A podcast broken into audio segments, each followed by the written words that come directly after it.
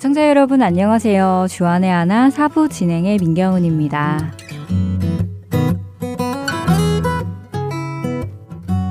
얼마 전 제가 신앙적으로 존경하는 한 지인과 식사를 하며 이야기를 나눌 기회가 있었는데요.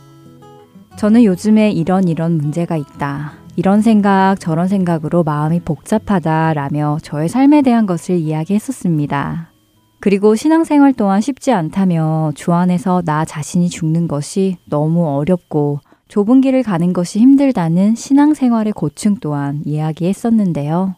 그렇게 이야기를 하며 그분께 동의를 구하며 맞지요. 신앙생활 힘들지 않으세요? 라고 여쭈었는데 그분은 그럼 힘들지 라고 하실 줄 알았던 저의 기대와는 달리 오히려 웃으시며 아니, 나는 너무 행복해. 하나님과 함께하는 이 신앙생활이 너무 행복해. 매일매일이 행복해. 라고 대답하셨습니다. 잠시의 망설임도 없이 행복하다고 고백하시는 그분의 모습이 무척 기뻐 보였고 당당해 보였지요. 그때 그분의 모습을 떠오르며 다시금 잊고 있던 하나님의 은혜를 생각해 보게 되었습니다. 그리고 이와 함께 지금 나는 행복한가? 행복하다면 무엇으로 인해 행복하고 만약 행복하지 않다면 무엇 때문에 행복하지 않은가 라는 질문을 스스로에게 던져보게 되었습니다. 첫 찬양 함께 들으시고 이야기 계속 나누겠습니다.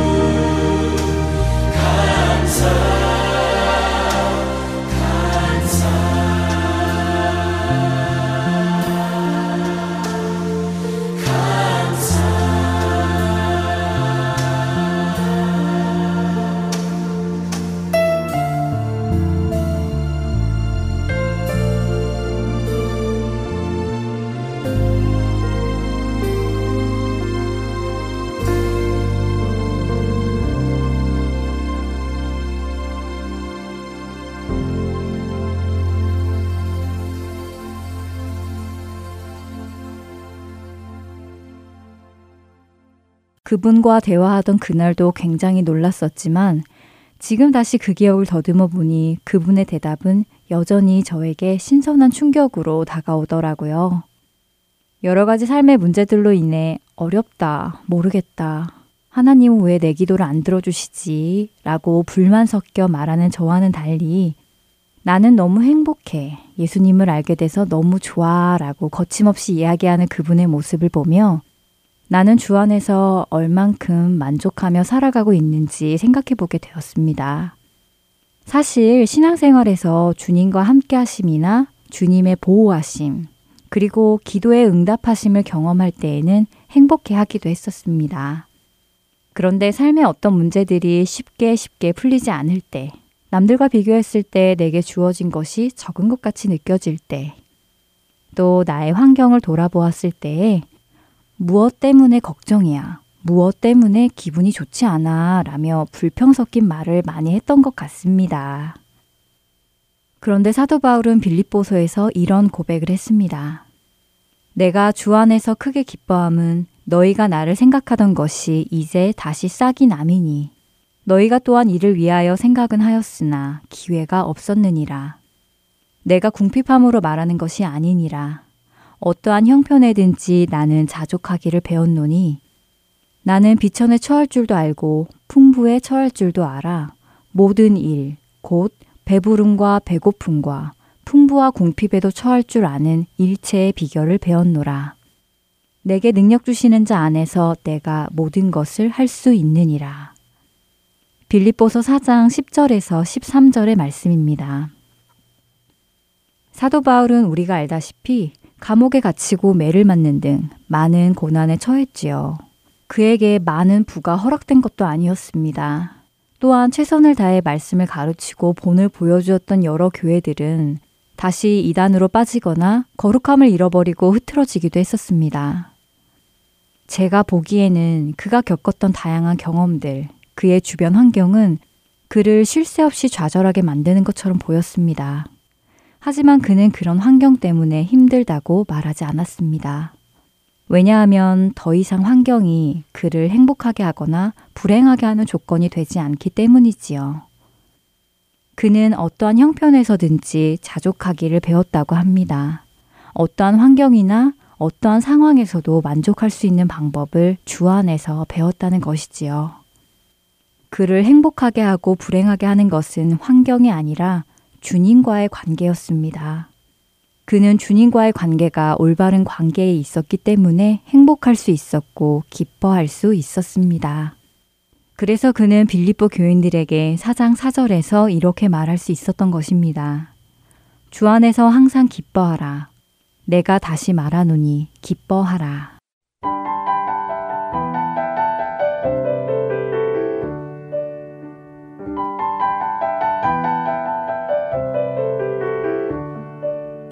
주 안에 있는 나에게 딴 근심이 있으랴.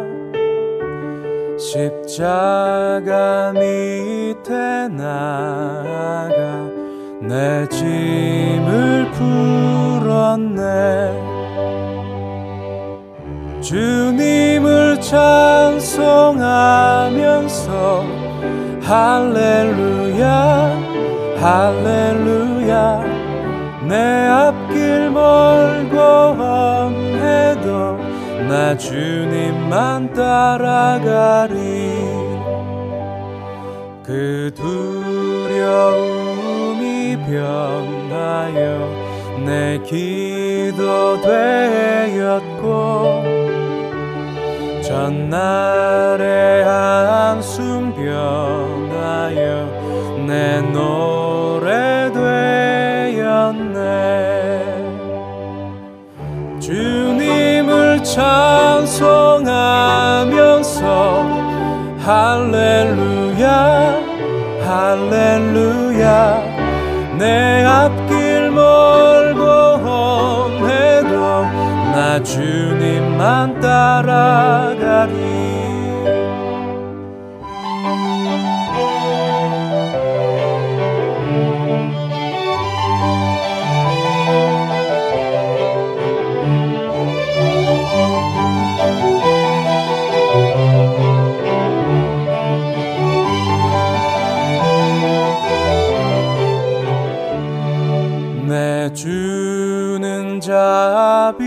하셔서 늘 함께 계시고 내 궁핍함을 아시고 늘 채워주시네.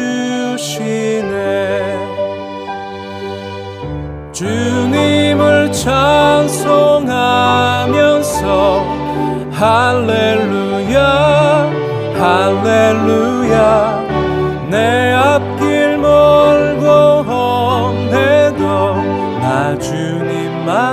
따라가리. 나 주님만 따라가리. 나 주님만 따라가리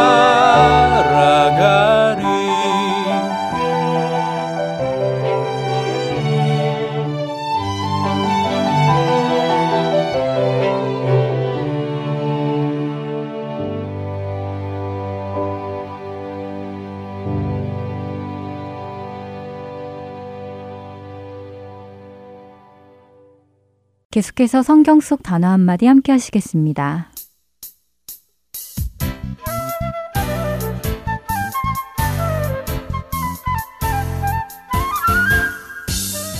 여러분 안녕하세요. 성경 속 단어 한마디 진행의 이다솜입니다.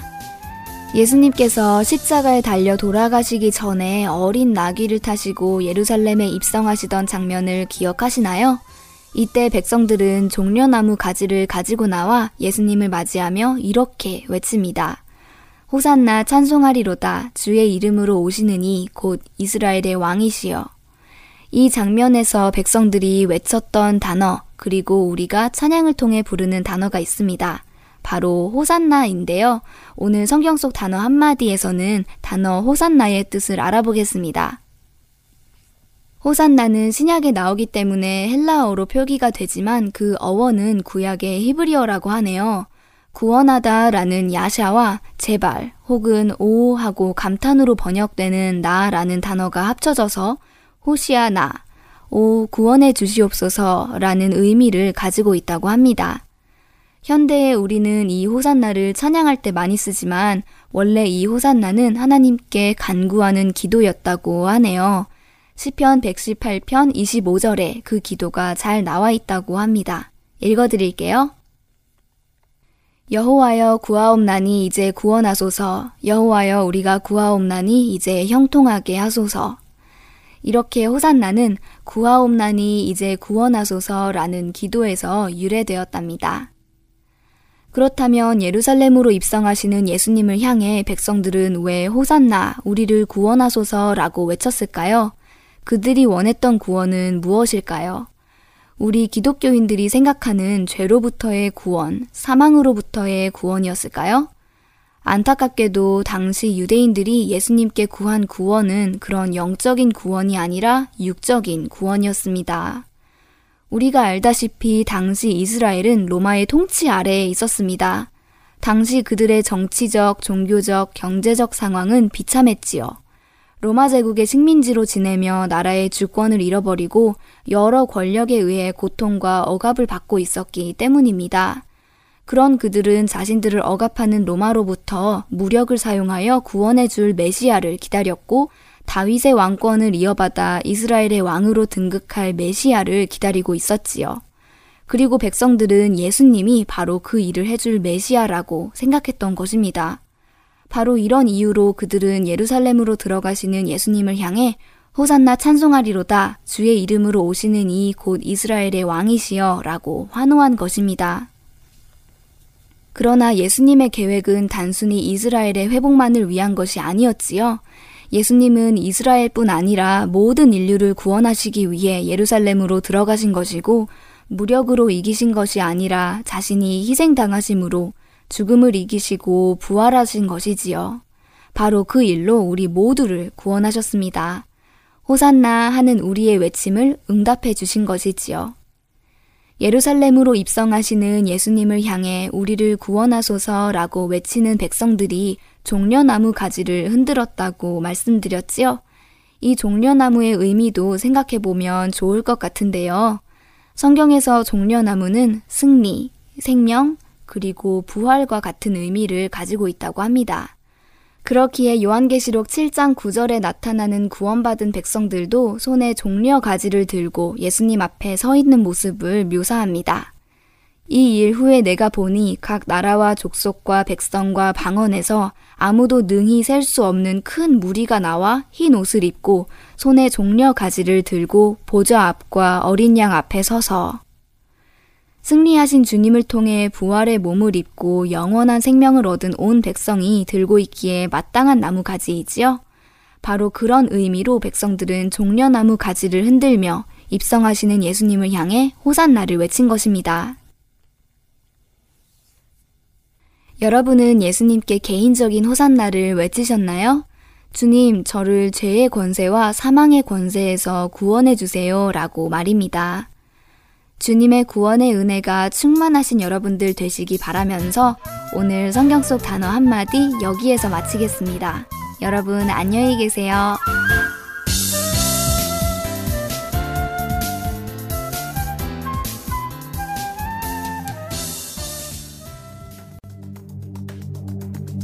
찬양 중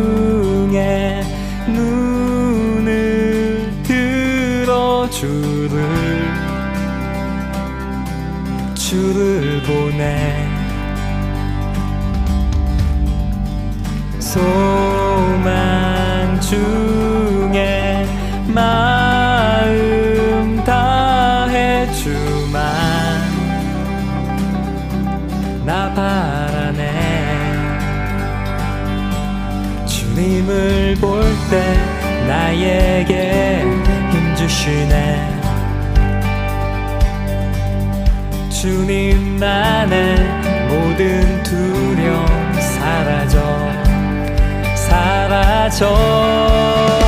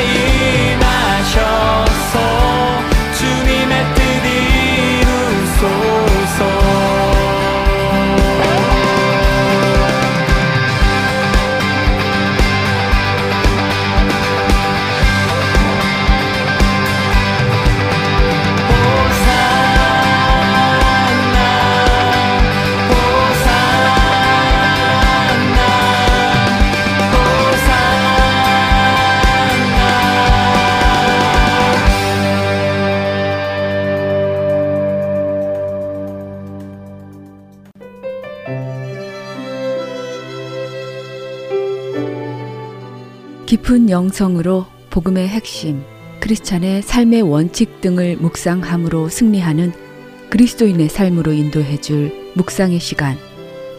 주안의 하나 오부 오스왈드 챔버스의 주님은 나의 최고봉으로 여러분을 초대합니다.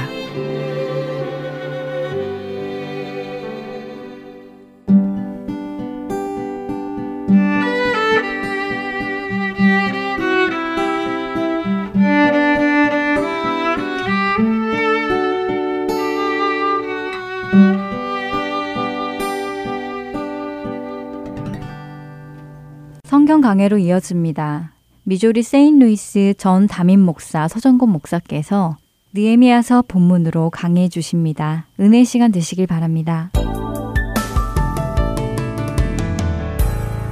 오늘 느에미야 5장부터 13장으로 이렇게 잡았습니다. 5장에는 반대 세력이 있는데요. 어, 내부의 반대 세력이 있어요. 항상 이렇게 영적인 전쟁은요, 우리의 적이 외부에 있지 않고 내부에 있습니다. 만약에 하나님의 몸된 교회 안에 어떤 영적인 지금 싸움이 있다면은 사실은 우리의 적은 저 딴 교회가 아니라 우리들이죠. 우리 안에 내부에 적이 있죠. 그리고 가장 큰 적은 사실은 나라는 적이에요. 내가 가장 큰 적입니다. 오늘 이렇게 느헤미야에 보면은요, 어, 내부에 반대 세력이 있는데 우리가 다 알잖아요. 이스라엘의 선지자들, 정말 하나님의 말씀을 전하는 선지자들의 가장 반대 세력은 사실은 이스라엘 백성들이었습니다. 불순종하고 선지자를 따르지 않고 가까운 때 우리 종교개혁자들, 우리가 종교개혁을 목숨을 걸고 할 때 종교개혁을 반대하는 사람들은 교회 지도자들이었습니다. 그래서 언제든지 내부에 어, 적이 있다는 것을 우리는 늘 기억해야 합니다. 그리고 내부의 적이 도대체 어떻게 이 영향력을 미치느냐 하면은 아주 첫 번째로는요, 아주 수동적으로 굉장히 은밀하게 역사를 합니다. 5장 1절에 보니까 원망과 불평을 했다 그랬어요. 우리 자녀가 다 많은데 이제 우리는 우선 먹고 살아야 되겠다. 우리 밭과 포도원이 이미 남의 것이 되고 우리에게는 아무 힘이 없다 하면서 그 안에서 자기 사정을 이야기하는 것 같지만은 내부에 원망과 불평이 있다 그랬습니다. 여러분 이스라엘을 망하게 하는 가장 큰 죄가 원망의 죄였던 것을 우리는 알 수가 있습니다. 이 공동체 안에 원망과 불평을 가지고 어, 사단이 사용을 합니다. 성벽을 중수했어요. 에루살렘 사람들이 모였어요. 그런데 그때 식량난이 생겼어요. 흉년이 들었어요. 식민지기 때문에 세금을 바쳐야 했습니다. 그러다 보니까 먹을 양식도 부족하고 세금도 내야 되고 하다 보니까 자기들이 갖고 있던 밭과 집들을 저당을 잡혔어요. 그리고 그 이자도 내야 되는데 이자가 잘 안 되니까 이 자녀들을 노예로 팔게 됐어요. 그런데 그 중심에 지금 이 흉년이 들고 식량난이 생기고 세금을 내야 하는 이런 상황을 아주 악하게 이용하는 그룹이 있었는데 바로 백성의 지도자들이었습니다. 백성의 지도자들이 그때 고리대금 업을 한 것입니다. 그래서 이 3장 5절에 보면은 우리 밭과 포도원이 이미 남아 있는 것들을 저당 잡히자. 그렇게 이야기합니다.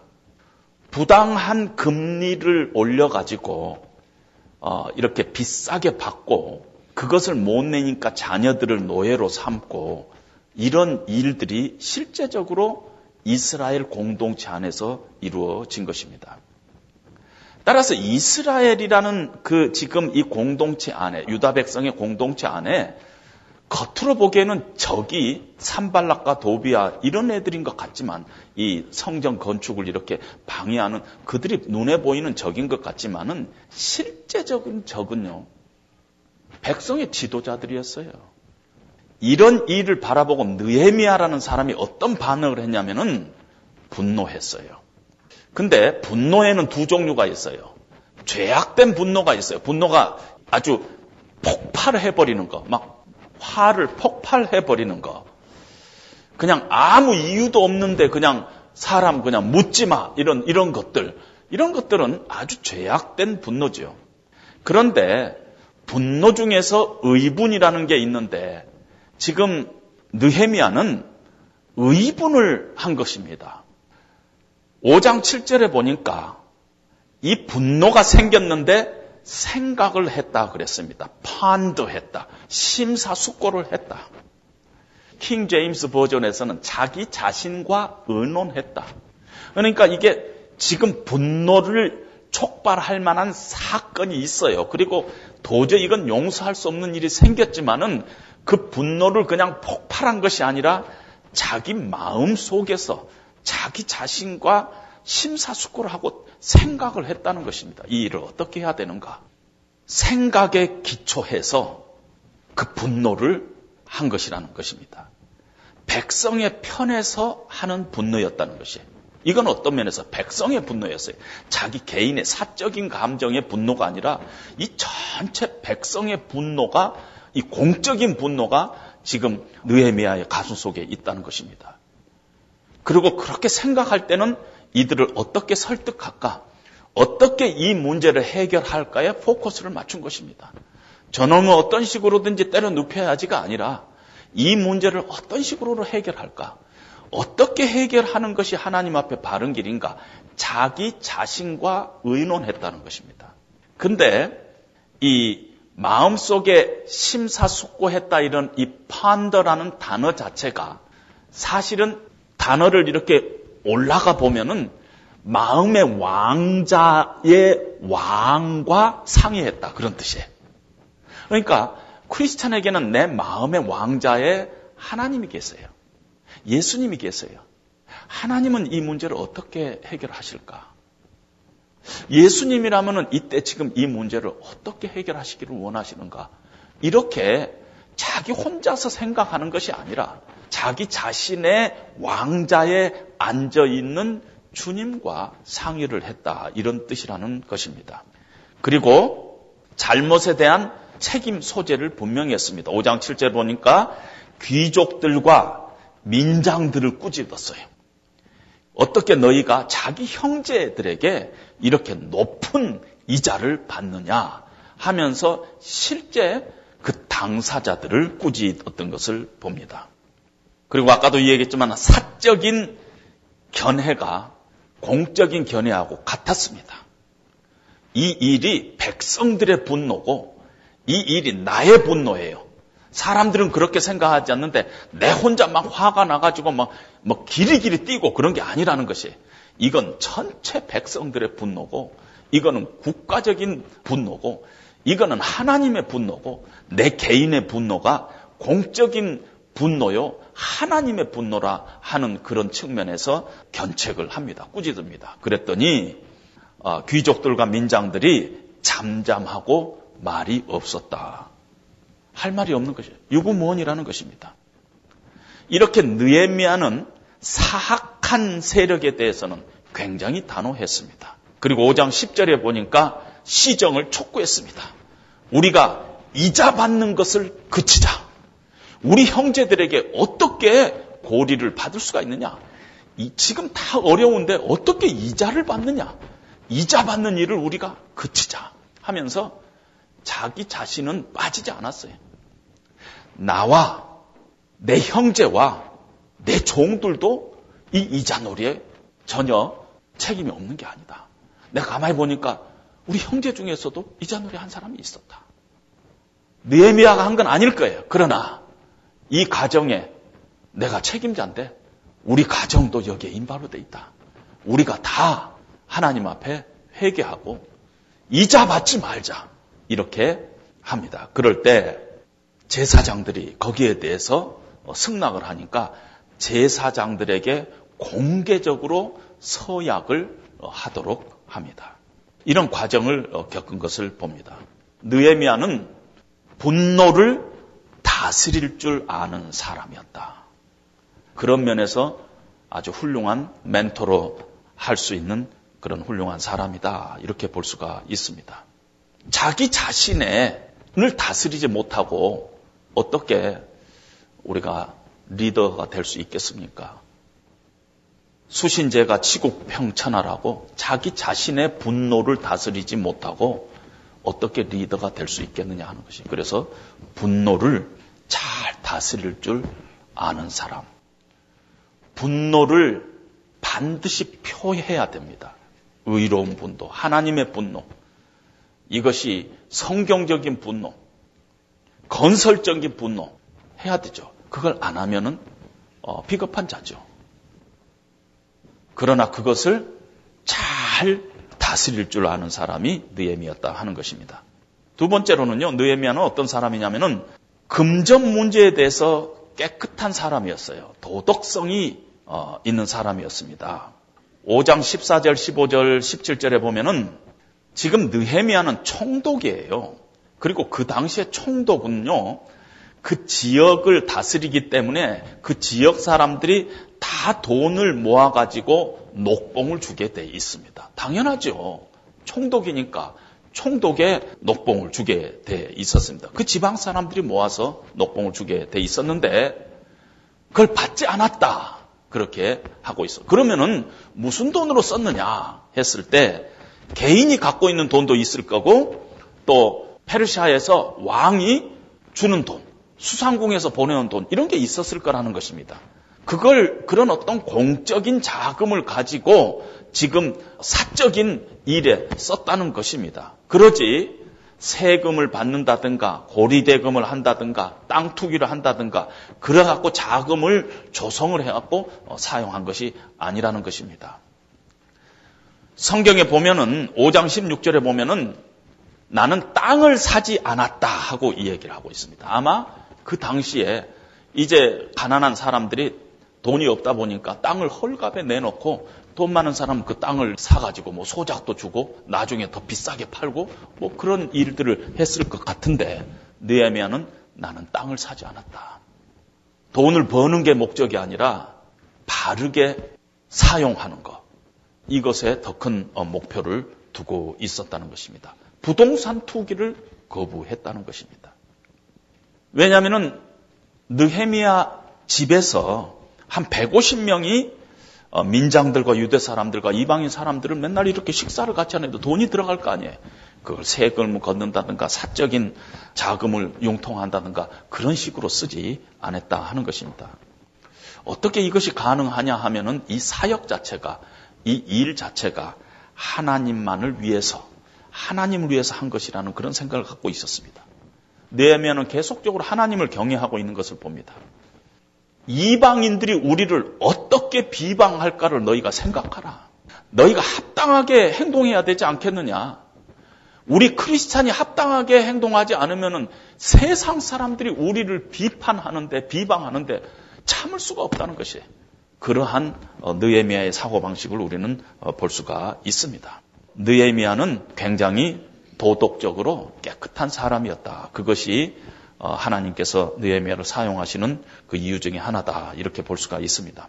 6장에 들어와서 5장에서는 이렇게 내부에서 이러한 이 반대 세력이 있고 유대라는 나라, 유대라는 이 백성 공동체를 파괴하는 것이 내부의 사람들에 의해 가지고 일어나고 있었고 거기에 대해서 느헤미야는 단호하게 이 일을 거부했고 거기에 꾸짖었고 또 제사장들로 하여금 공개적으로 서약하게 했고 하는 그런 일들을 했습니다. 분노를 표출하는 것이 아니라 분노를 잘 다스리고 오히려 그 문제를 어떻게 하나님 안에서 바르게 해결할까에 오히려 초점을 두고 있었습니다.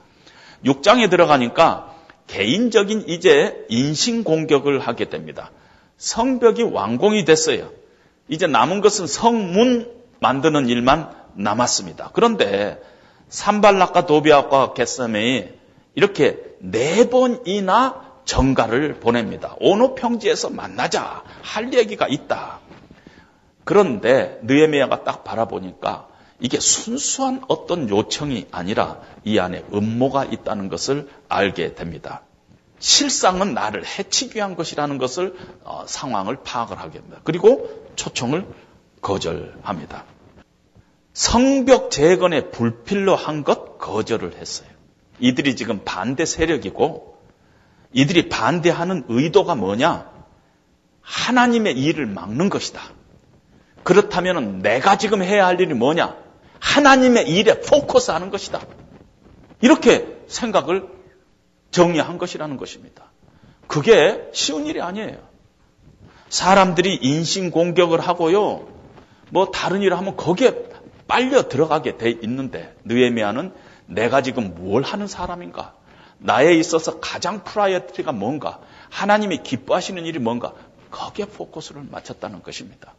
중상 모략을 했어요. 처음에는 죽이려고까지 했어요. 그러다가 이게 안 되니까 이제 중상 모략, 악성 루머를 퍼뜨리기 시작합니다. 다섯 번째는요, 사람을 시켜가지고 편지를 보내는데 그 당시에는 이렇게 두루마리에다 써가지고 임봉을 했어요. 남이 못 보게끔 지금 같으면 이렇게 지장을 찍고 도장을 찍고 해가지고 몸 임봉을 했는데 딱 그 봉하지 않는 편지를 보냅니다. 그러면은 이 심부름 하는 사람이 어쩌다가 읽어볼 수도 있고 봉하지 않으니까 아, 그 속에 무설수가 생길 수도 있고 뜬 소문이 생길 수도 있는 것을 지금 산발락과 도비아가 그걸 이용을 한 것입니다. 그러면서 그 편지에다가 이렇게 씁니다. 너와 유대 사람들이 모반을 지금 한다는 그런 소문이 있다. 성벽을 건축한다는 핑계를 대가지고 네가 왕이 되려고 그런다면 이곳으로 올라오라. 이 문제에 관해서 좀 할 이야기가 있다. 이렇게 이야기를 합니다. 너희들을 따르는 그 선지자들도 유대가 왕이 있다 그러는데 너희가 지금 네가 왕 되려고 그런 거 아니냐.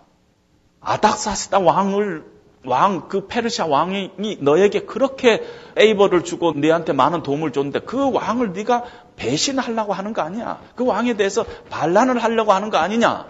이 문제에 대해서 얘기 좀 하자 하면서 봉하지 않는 어, 편지를 보냅니다. 느헤미야는 어떻게 했느냐? 와서 이 얘기 좀 하자. 네가 왕 되려고 모반을 한다는 그런 소문이 들린다. 그랬더니 일 없다. 그런 일 없다. 네 마음에서 지어낸 것이다. 딱 그러고 말았어요. 그리고 사람들에게 이들이 우리를 두렵게 해서 우리 손을 피곤하게 만들어서 하나님의 역사를 중지하게 하려는 그런 생각을 했어요. 그럴 필요 없다는 것이. 어떤 문제들은 별 문제가 되지 않다가 우리가 그 문제에 관심과 시간을 쏟을 때 비로소 문제가 되는 경우가 많아요. 그러면서 느에미아는요 성문 설치 작업을 계속하면서 계속 일을 하면서 주여 내 손을 힘있게 하옵소서 기도했어요. 자기 하는 일을 놓치지 않았다는 것이에요. 남의 비방이라든가 이런 루머라든가 이런 어떤 식으로든지 올가멜라는 것에서는 간단히 답변하는 거. 이거 굉장히 중요한 배울 점이다 하는 생각이 듭니다. 적용 1.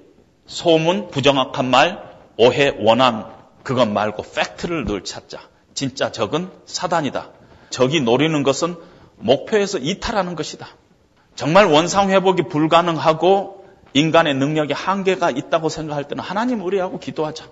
편지에 응수를 하는데 간결하게 응수하자. 그리고 계속 일하자. 쓸데없이 밤새도록 편지 쓰지 말자.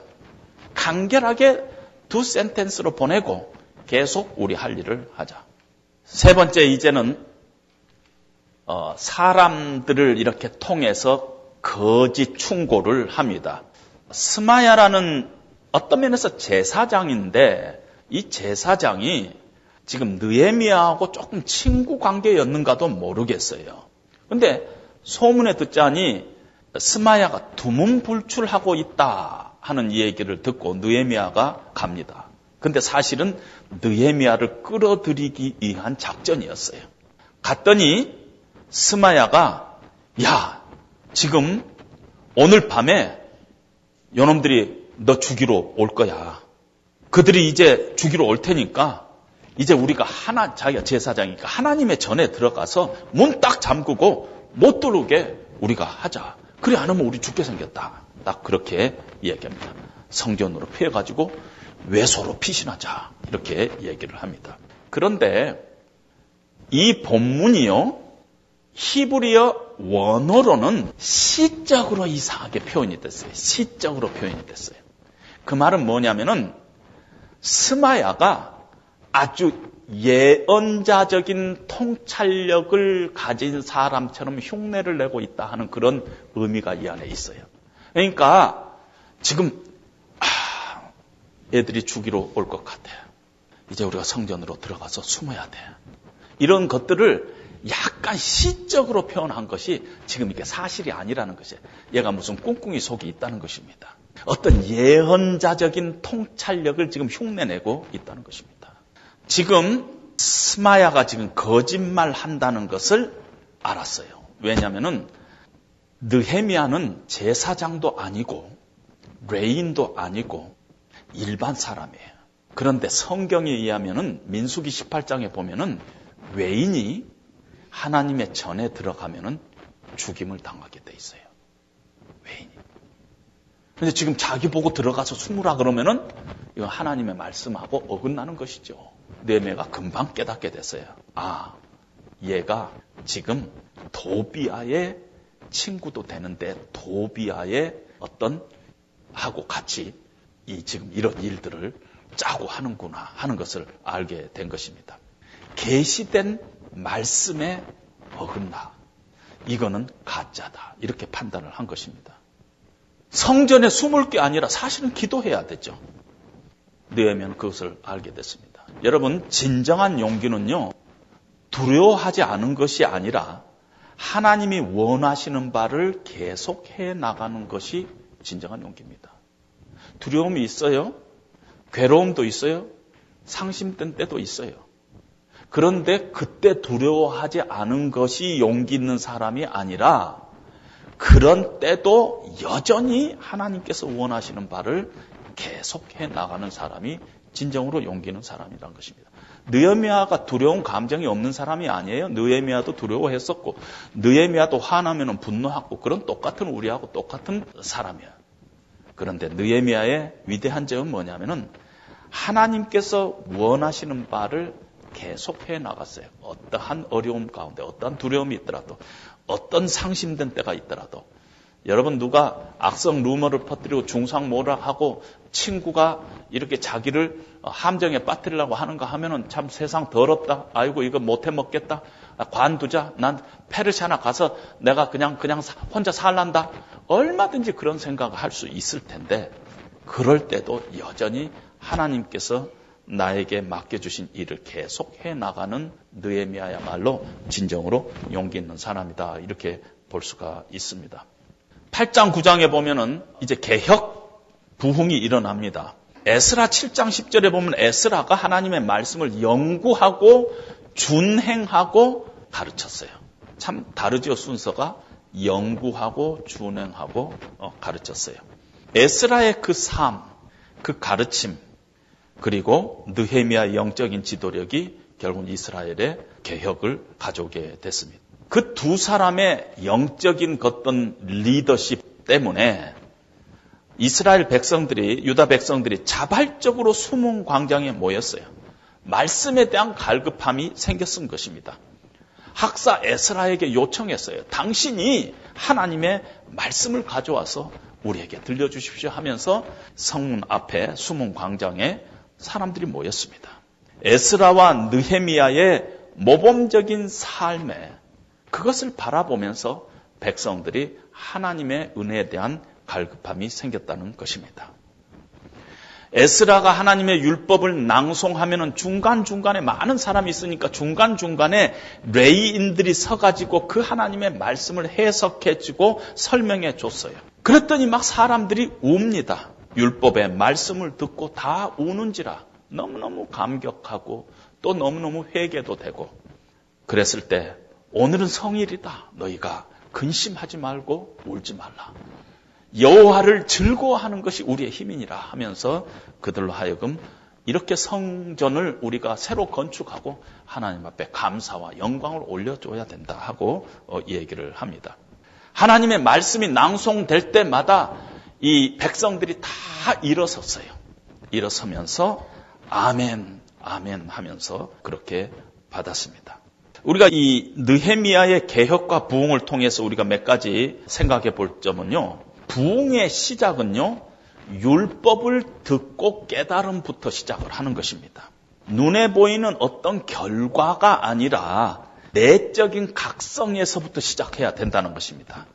그리고 부흥은요, 심리적인 것이 아니라 영적인 것이에요. 우리는 자주자주 아, 내가 오늘 은혜 받았다, 부흥했다. 이게 심리적으로 뭔가 아, 컬컬하던 것이 뭐가 좀 시원하다. 이러면 내가 오늘 은혜 받았다, 부흥회에서 내가 오늘 은혜 받았다. 그러지만은 그게 아니라 정말 영적인 것이라는 것이 영적인 변화는 영적인 이해와 연관을 가져야 하는 것입니다. 하나님의 말씀을 레인들이 설명하고 해석해 줬을 때 그 마음 속에 양심이 하나님이 주시는 그 양심이 불편하게 됐어요. 하, 우리가 잘못 살았구나. 불편하게 됐어요. 그럴 때 감정이 그 다음에 나와요.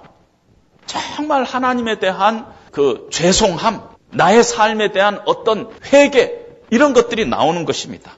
그리고 나서 믿음의 결단이 나오고 이 순서가 거꾸로 되면 안 된다는 것이에요. 하나님의 말씀이 이해되고 그것이 설명됐을 때 그 말씀이 나의 심령을 때리고 그 심령에 내가 각성이 되면서 아, 내가 이렇게 살아서는 안 되는데 내가 그동안 이렇게 살았구나. 어떤 부담이 생기면서 이제는 남은 인생을 내가 이렇게 살아야 되겠다 하면서 믿음의 결단이 일어날 때 그것이 진정한 부흥이라는 것입니다. 말씀에 대한 경외심을 그들이 가졌습니다. 말씀에 대한 경외심은 곧 하나님에 대한 경외심으로 연결이 되는 것입니다. 그들이 하나님의 말씀을 들을 때 다 일어나서 모든 백성이 손을 들고 아멘, 아멘 하면서 얼굴을 땅에 대고 여호와께 경배했다고 성경이 기록하고 있습니다. 진정한 갱신의 결과 성경 말씀에 대한 뜨거운 관심과 또 이해가 생기는 것이죠. 새벽부터 오전까지 6시간 동안 하나님의 말씀이 낭송되는데도 일어서서 그 말씀을 받았어요. 하나님의 말씀을 높이고 하나님의 말씀에 내 신앙과 생활의 모든 권위를 부여하게 될 때야만이 참된 신앙의 영적인 갱신이 일어난다는 것입니다. 그리고 그런 이 영적인 갱신이 일어나면 반드시 그 다음에 내가 어떻게 살아야 할까? 하나님의 말씀을 어떻게 실천해야 될까 하는 우리의 각오와 믿음의 결단들이 어, 나타난다는 것입니다. 종교적인 어떤 흥분이 아니에요. 변화된 삶이 참된 부흥이다. 변화된 삶은 뭐냐면은 이 하나님의 말씀을 통해서 역사 의식을 갖게 되고 하나님의 나라에 대한 깊은 인식을 갖게 되고 하나님께서 우리에게 순종하라는 것에 대한 철저한 우리의 믿음의 각오들이 일어나게 되는 것입니다. 아, 이게 말씀 따라서 행해야 되겠구나. 이제는 결혼도 함부로 하면 안 되겠구나. 믿는 자와 결혼해야 되겠구나 하면서 결혼에 대한 그들의 새로운 결단을 하게 됩니다. 그동안에 하나님이 안식일을 제대로 지키지 않았어요. 근데, 아, 안식일을 우리가 그동안에 어, 범하고 있었구나.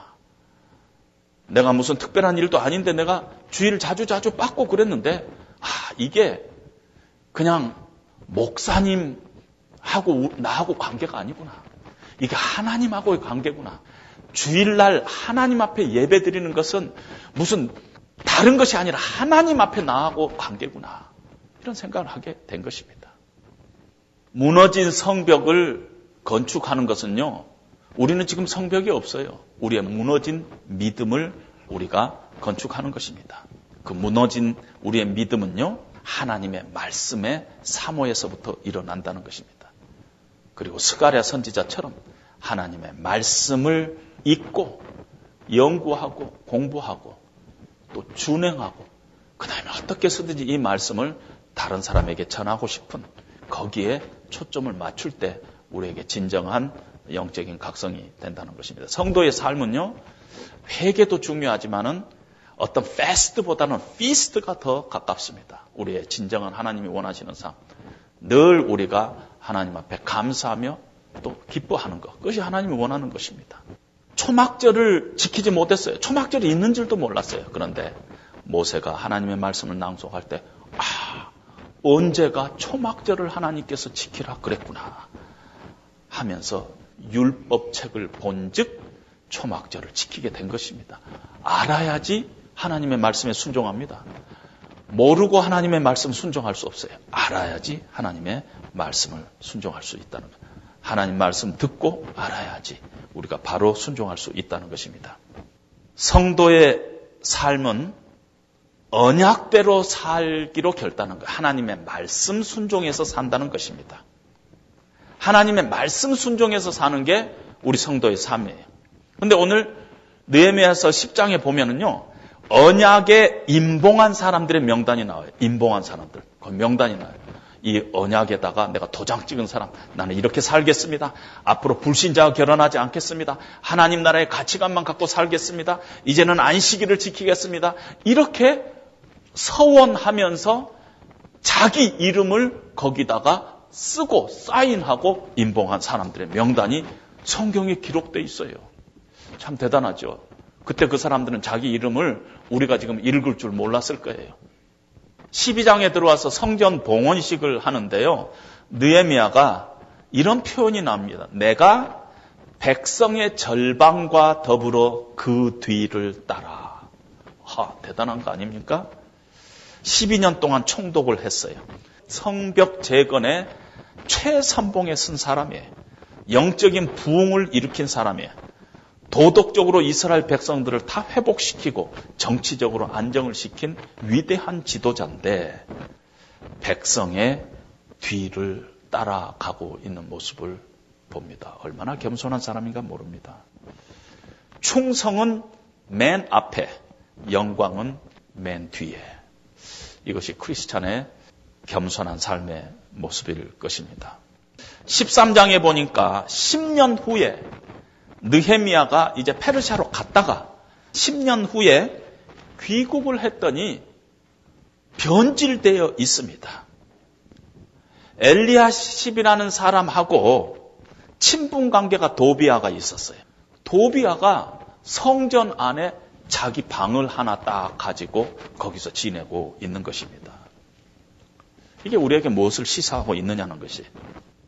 교회는 하나님이 방을 차지해야 되는데 영적으로 변질되니까 교회가 세속주의에 빠지고 세상의 원리를 쫓아가고 하다 보니까 교회 하나님이 좌정하셔야 될 방에 도비아가 앉아 있는 모습을 우리에게 보여주고 있다는 것입니다. 이건 느헤미야에서 나타난 단순한 사건이 아니라 성경이 우리에게 굉장한 것을 시사하고 있습니다. 너희도 변질되면 그 개혁으로부터 변질되면 너희 부흥에서부터 영적인 부흥에서부터 믿음의 부흥에서부터 너희가 변질되면은 너희의 삶의 중심에 도비아가 들어와서 앉아 있을 거라 하는 것을 우리에게 보여주고 있습니다. 이런 장면을 보고 에스라는요, 에스라서에 보면은 기가 막혀서 앉았다고 그랬어요. 너무 기가 막혀서 앉았다 그랬어요.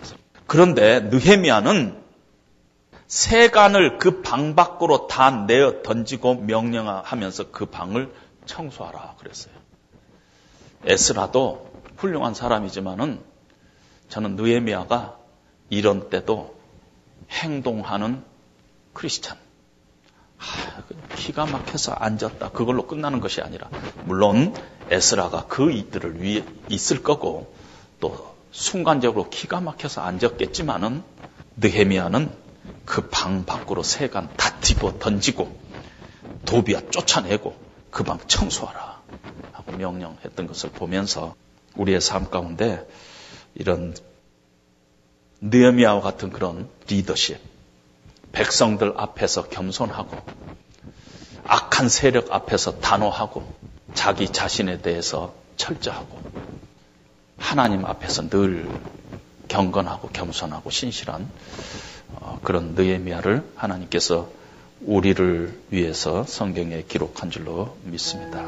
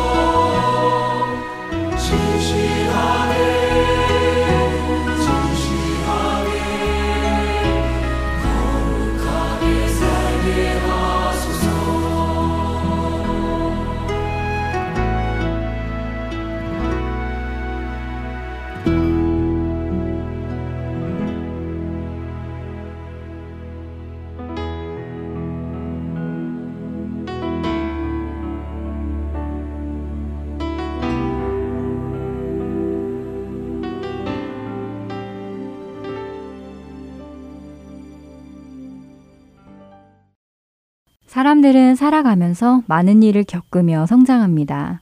더욱이 우리 그리스도인들도 세상 사람들이 겪는 사건, 사고, 병치레 등 모든 일을 겪게 되기도 하지요.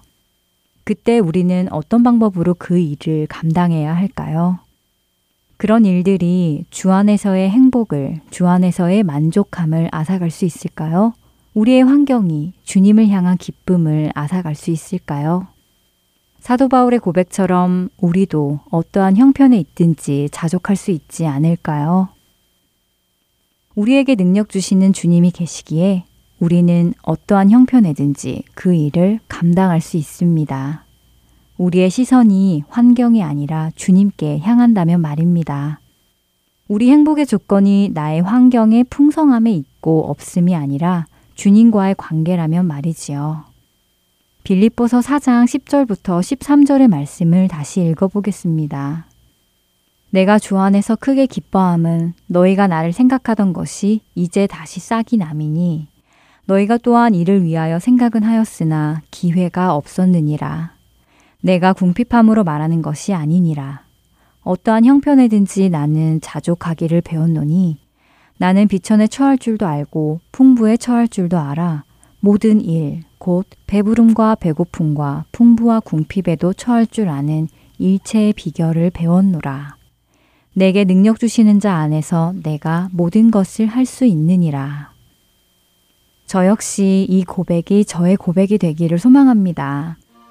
다음 한 주도 우리에게 주어진 어떠한 환경 속에서도 감사하며 만족하며 기뻐하는 우리 모두가 되기를 소망하며 주안의 하나 사부 마치겠습니다. 지금까지 함께 해주셔서 감사드리고요. 구성과 진행의 민경훈이었습니다. 다음 시간에 뵙겠습니다. 안녕히 계세요.